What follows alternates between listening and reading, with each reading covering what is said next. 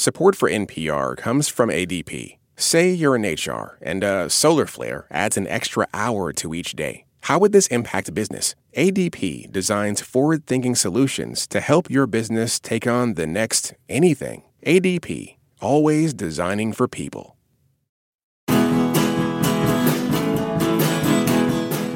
In the new film Cassandro, Gael Garcia Bernal plays the real life Mexican American wrestler who came to international stardom by adopting the persona of the flamboyant Cassandro, the Liberace of Lucha Libre. It's the story of a queer man who decides to challenge a macho and homophobic system through sheer showmanship, and in so doing, steadily earns the respect of his fellow wrestlers and wins over the hearts and minds of his audiences. I'm Glen Weldon, and today we're talking about Cassandro on Pop Culture Happy Hour from NPR. This message comes from NPR sponsor, the official Hacks podcast from Max. Join the creators and showrunners of Hacks as they discuss each episode and speak with the cast and crew about the making of the series. Listen to the official Hacks podcast wherever you get your podcasts. Support for this podcast and the following message come from Third Love. Third Love makes solutions for every bra problem. Give yourself more lift, smoothing, and get straps that stay put. Every style's wear tested on real women, made from premium materials, with a virtual fitting room to help you find your perfect fit. Comfort and support are guaranteed. It's time to get your problem solved. Visit thirdlove.com and get $15 off your order with code podcast15. This message comes from NPR sponsor Be My Guest with Ina Garten, a podcast from Food Network. Intimate and captivating conversations with new and old friends. Jennifer Garner, Frank Bruni, Emily Mortimer, and more. Listen to Be My Guest wherever you get your podcasts. Moms know the ups and downs of life. It's what makes them great subjects for books. This is one of the things that fiction can do, right? It can give us a window into the battles that each person is waging or facing, but it doesn't mean that we condone her actions. This week on NPR's Book of the Day podcast, we are discussing books centering mothers. So call your mom, then tune into the Book of the Day podcast from NPR. Joining me today is Switched On Pop producer Rihanna Cruz. Hey, Rihanna. Howdy. Howdy. And making her pop culture happy hour debut is Isabella Gomez Sarmiento. She's a producer on NPR's Culture Desk and the Book of the Day podcast. Welcome to the show, Isabella. Thank you very much. Let's get started. Cassandro is a biopic about iconic Mexican American wrestler Saul Armendariz, played by Gael Garcia Bernal. As a young man in El Paso, he crosses the border to enter amateur lucha libre bouts, though his diminutive size means he's always cast as the loser. Under the guidance of his wrestling coach Sabrina, played by Roberta Colindrez, he decides to switch up his wrestling persona to become an exotico, a category of lucha libre wrestlers who are coded as gay and who thus traditionally lose in humiliating ways, much to the delight of homophobic crowds. Saul swipes some skin tight animal prints from his loving mother, played by Perla de la Rosa, and creates Cassandro, who wins bouts through athleticism and showmanship and quickly becomes a sensation. This complicates his strained relationship with his distant father and his secret relationship with the closeted and married Gerardo, played by Raul Castillo. It all causes Saul to discover new sides to himself that allow him to face the challenges that fame brings. Cassandro was created by documentary filmmaker Roger Ross Williams. It's his first scripted feature film. And Williams co wrote the screenplay with David Teague. Cassandro is streaming now on Prime Video, and we should note that Amazon supports NPR and pays to distribute some of our content. Isabella, this film, one of the many things it has to do is kind of give people a primer on what lucha libre is if they don't know it. How familiar were you with this world and what did you think of the film? So I've seen Lucha Libre live in Mexico City twice. Mm-hmm. I don't think I've had the most authentic experience. I think I've gone to like the easiest, most accessible tourist place to see it. The tourist, yeah. But there have been a lot Mm-hmm. of local fans. I've always been very impressed by the theatrics of it. It feels so different from the sports that I've Mm-hmm. grown up seeing live in the US and, and in Venezuela. And I, I really liked the film. I thought it was a really interesting portrayal of that world and of like the paradoxes that Cassandro occupied in that space as a gay person. Uh huh, absolutely. What, what about you, Rihanna? What's your background and what'd you think?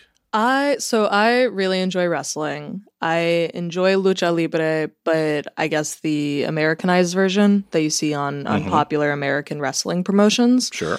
But I really enjoy it. I enjoy everything I've seen from it, and I like the movie. I had never heard of Cassandro prior to watching this film. Mhm. The film was my first introduction to him as a person and him as a wrestler.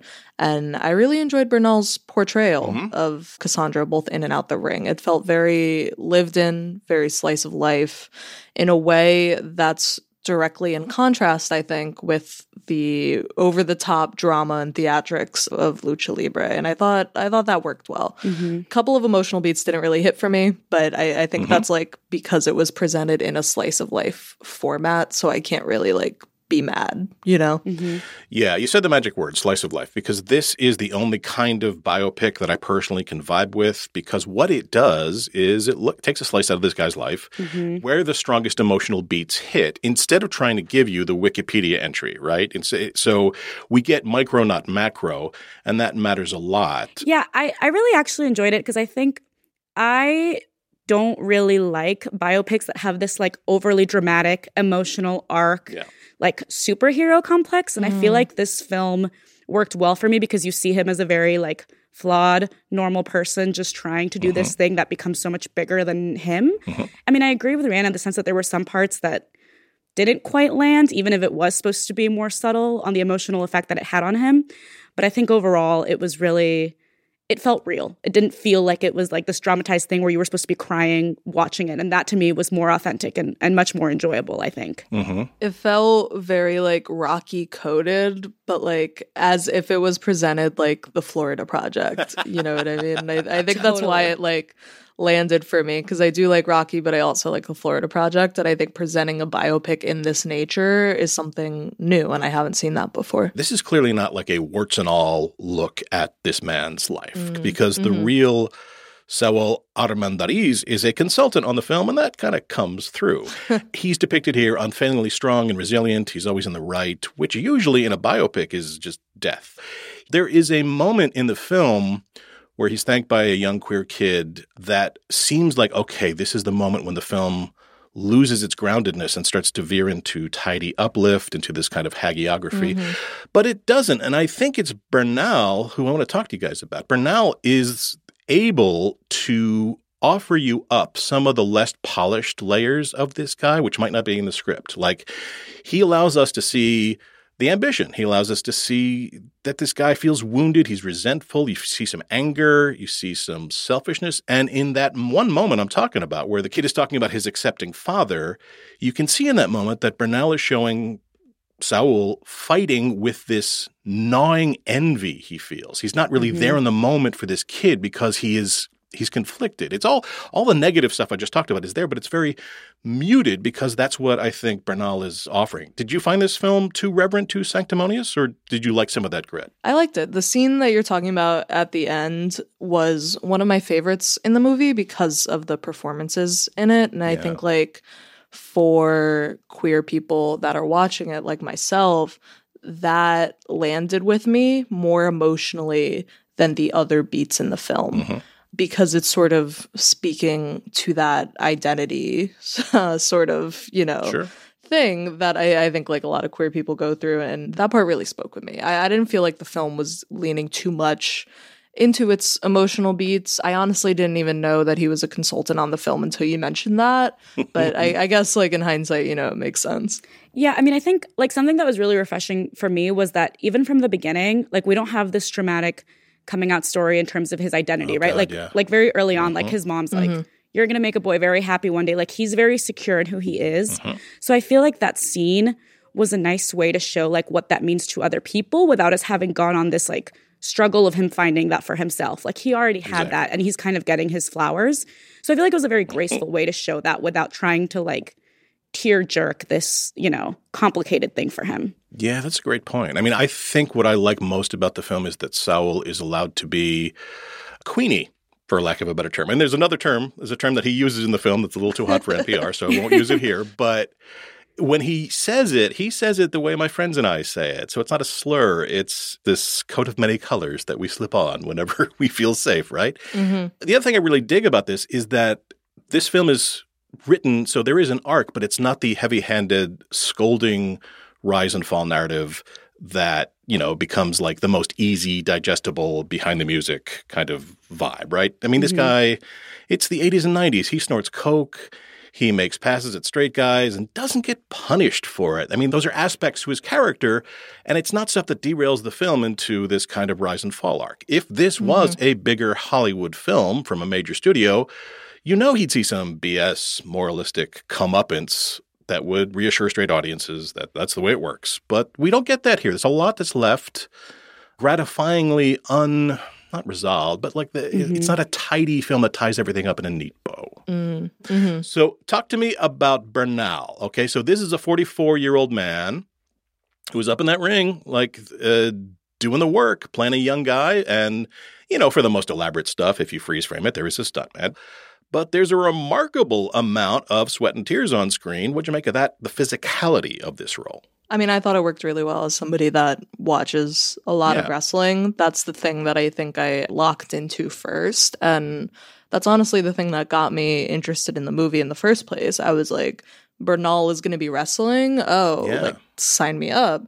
And uh-huh. I enjoyed it. I, I thought the wrestling scenes were portrayed well. I thought the physicality was on display. I think Bernal's age definitely stood out yeah. to me in the 1st mm-hmm. half of the film where I was like, okay, wait, how old is he supposed to yeah. be?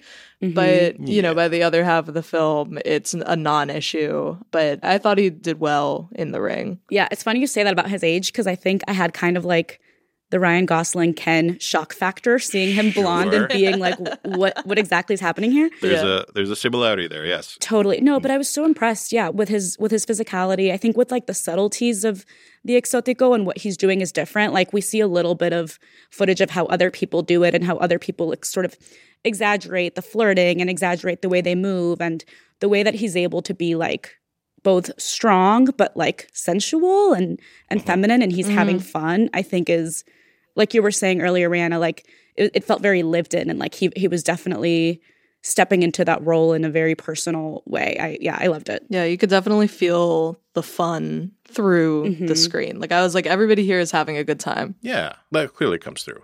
So in interviews this director has been asked why he didn't hire a queer actor for this role. You know, and you can see why he's being asked that question, right? Because this is an iconic, beloved queer not only public figure, but sports figure. And we don't have a lot of out queer sports figures. Mm-hmm. And I don't know, I want to get your thoughts on this, but I like that that question gets asked because I think when that question is asked, it's less about who is qualified to play a given role and more about who's given the opportunity mm-hmm. to play these roles. And actors, of course, always see it as a question of qualification, which is why when they're asked that question, you don't tend to want to read their answers because mm-hmm. that, that, leads down the road towards Scarlett Johansson. I should be able to play a tree.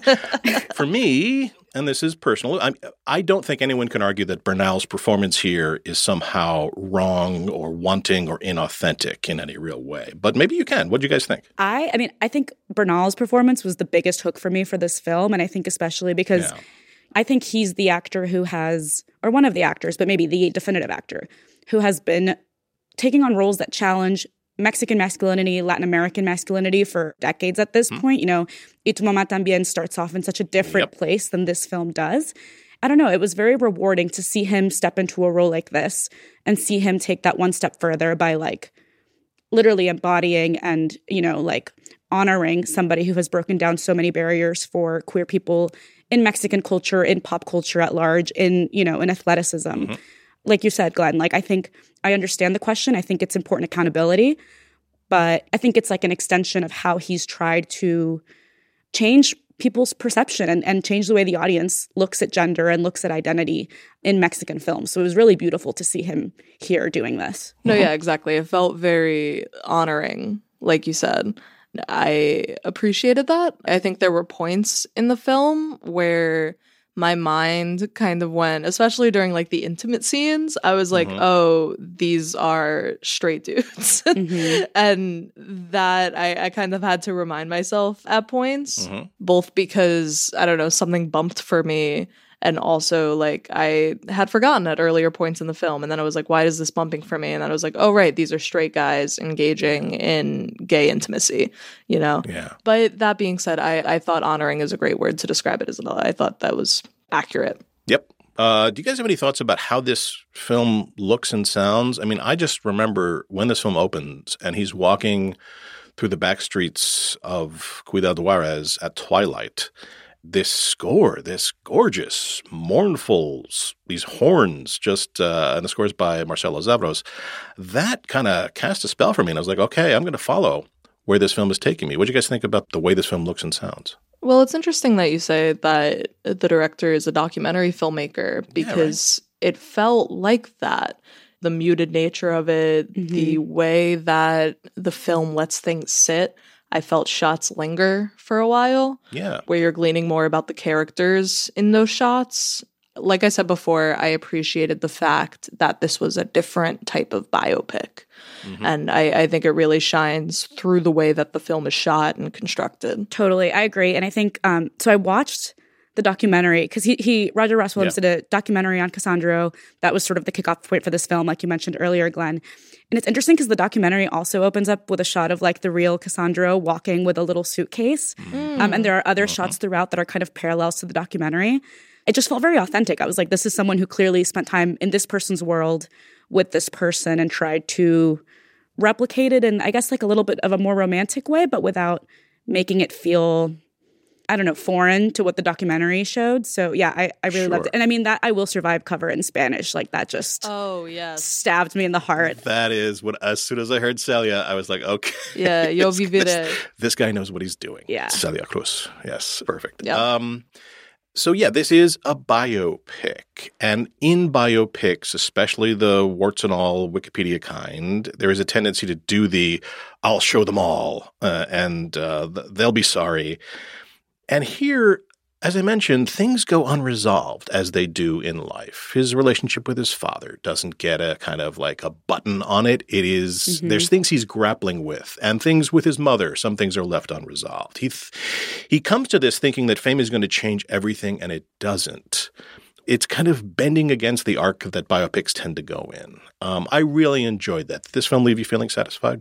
I think in some ways yes, and in some ways no. But like you're saying, Glen, it was like uh-huh. important that it didn't because it's this is a real yeah. person's life, mm-hmm. and mm-hmm. you know you don't solve your problems with your estranged father overnight just because you're now a famous luchador. And I think it did a good job of of portraying that, and romantically too. Like I had complicated feelings with his romantic arc it didn't always feel relevant and it just those scenes felt very out of place to me at certain times. Interesting. But i liked that there was kind of an ambivalent ending to it and there wasn't like a definitive mm-hmm. resolution i guess to to that storyline as well. I thought the romantic interests personally I, I enjoyed that a lot. I thought they gave a lot to the story because the way i saw it was that he is so loud and over the top and you know very very gay in the ring and very proud of it but outside of it, in these romantic relationships, he's kind of shoved kind of back into the closet, mm. particularly in his relationship with Raul Castillo, who plays, you know, a married man. Mm-hmm. I thought that added like an extra layer of emotion in his performance, you know, because he loves this man and yet, you know, he can't be outward with that love the way that he is when he's, you know, being gay or playing up the gayness in mm-hmm. the ring. Absolutely. And, you know, the fact that the Lucha Libre is known for masks, and this is a film mm-hmm. about somebody who finds himself and a version of himself that allows him to kind of, as I say, you know, deal with a lot of the challenges that fame brings. Mm-hmm. Uh, this is a small film, but there are some big names in it, specifically if you know either rap culture or uh, lucha libre culture. You want to talk about one of them, Mariana? Yeah, for me, what I really enjoyed is I, I don't know if you could call it a cameo or not, but the performance by El Hijo del Santo. Mm-hmm. He's a legendary uh, luchador. Mm-hmm. His name directly translates to the son of Santo, and it's like a long line of folk heroes in uh, lucha libre. Mm-hmm. So the fact that El Hijo del Santo was in the film and playing himself and yeah. is even the talk show host at the end. Yep. I don't know. Totally. That was like a, a sweet thing that I was watching. And I was like, wow, like this man is like playing himself in a film about Cassandro. Like I I enjoyed that. Yeah, because I mean this film tries to make the point that this guy changed some of the macho and homophobic, you know, stereotypes of of just not lucha libre, Mexican mm-hmm. culture, and that's a big ask. But when you have El Hijo de Santo playing himself,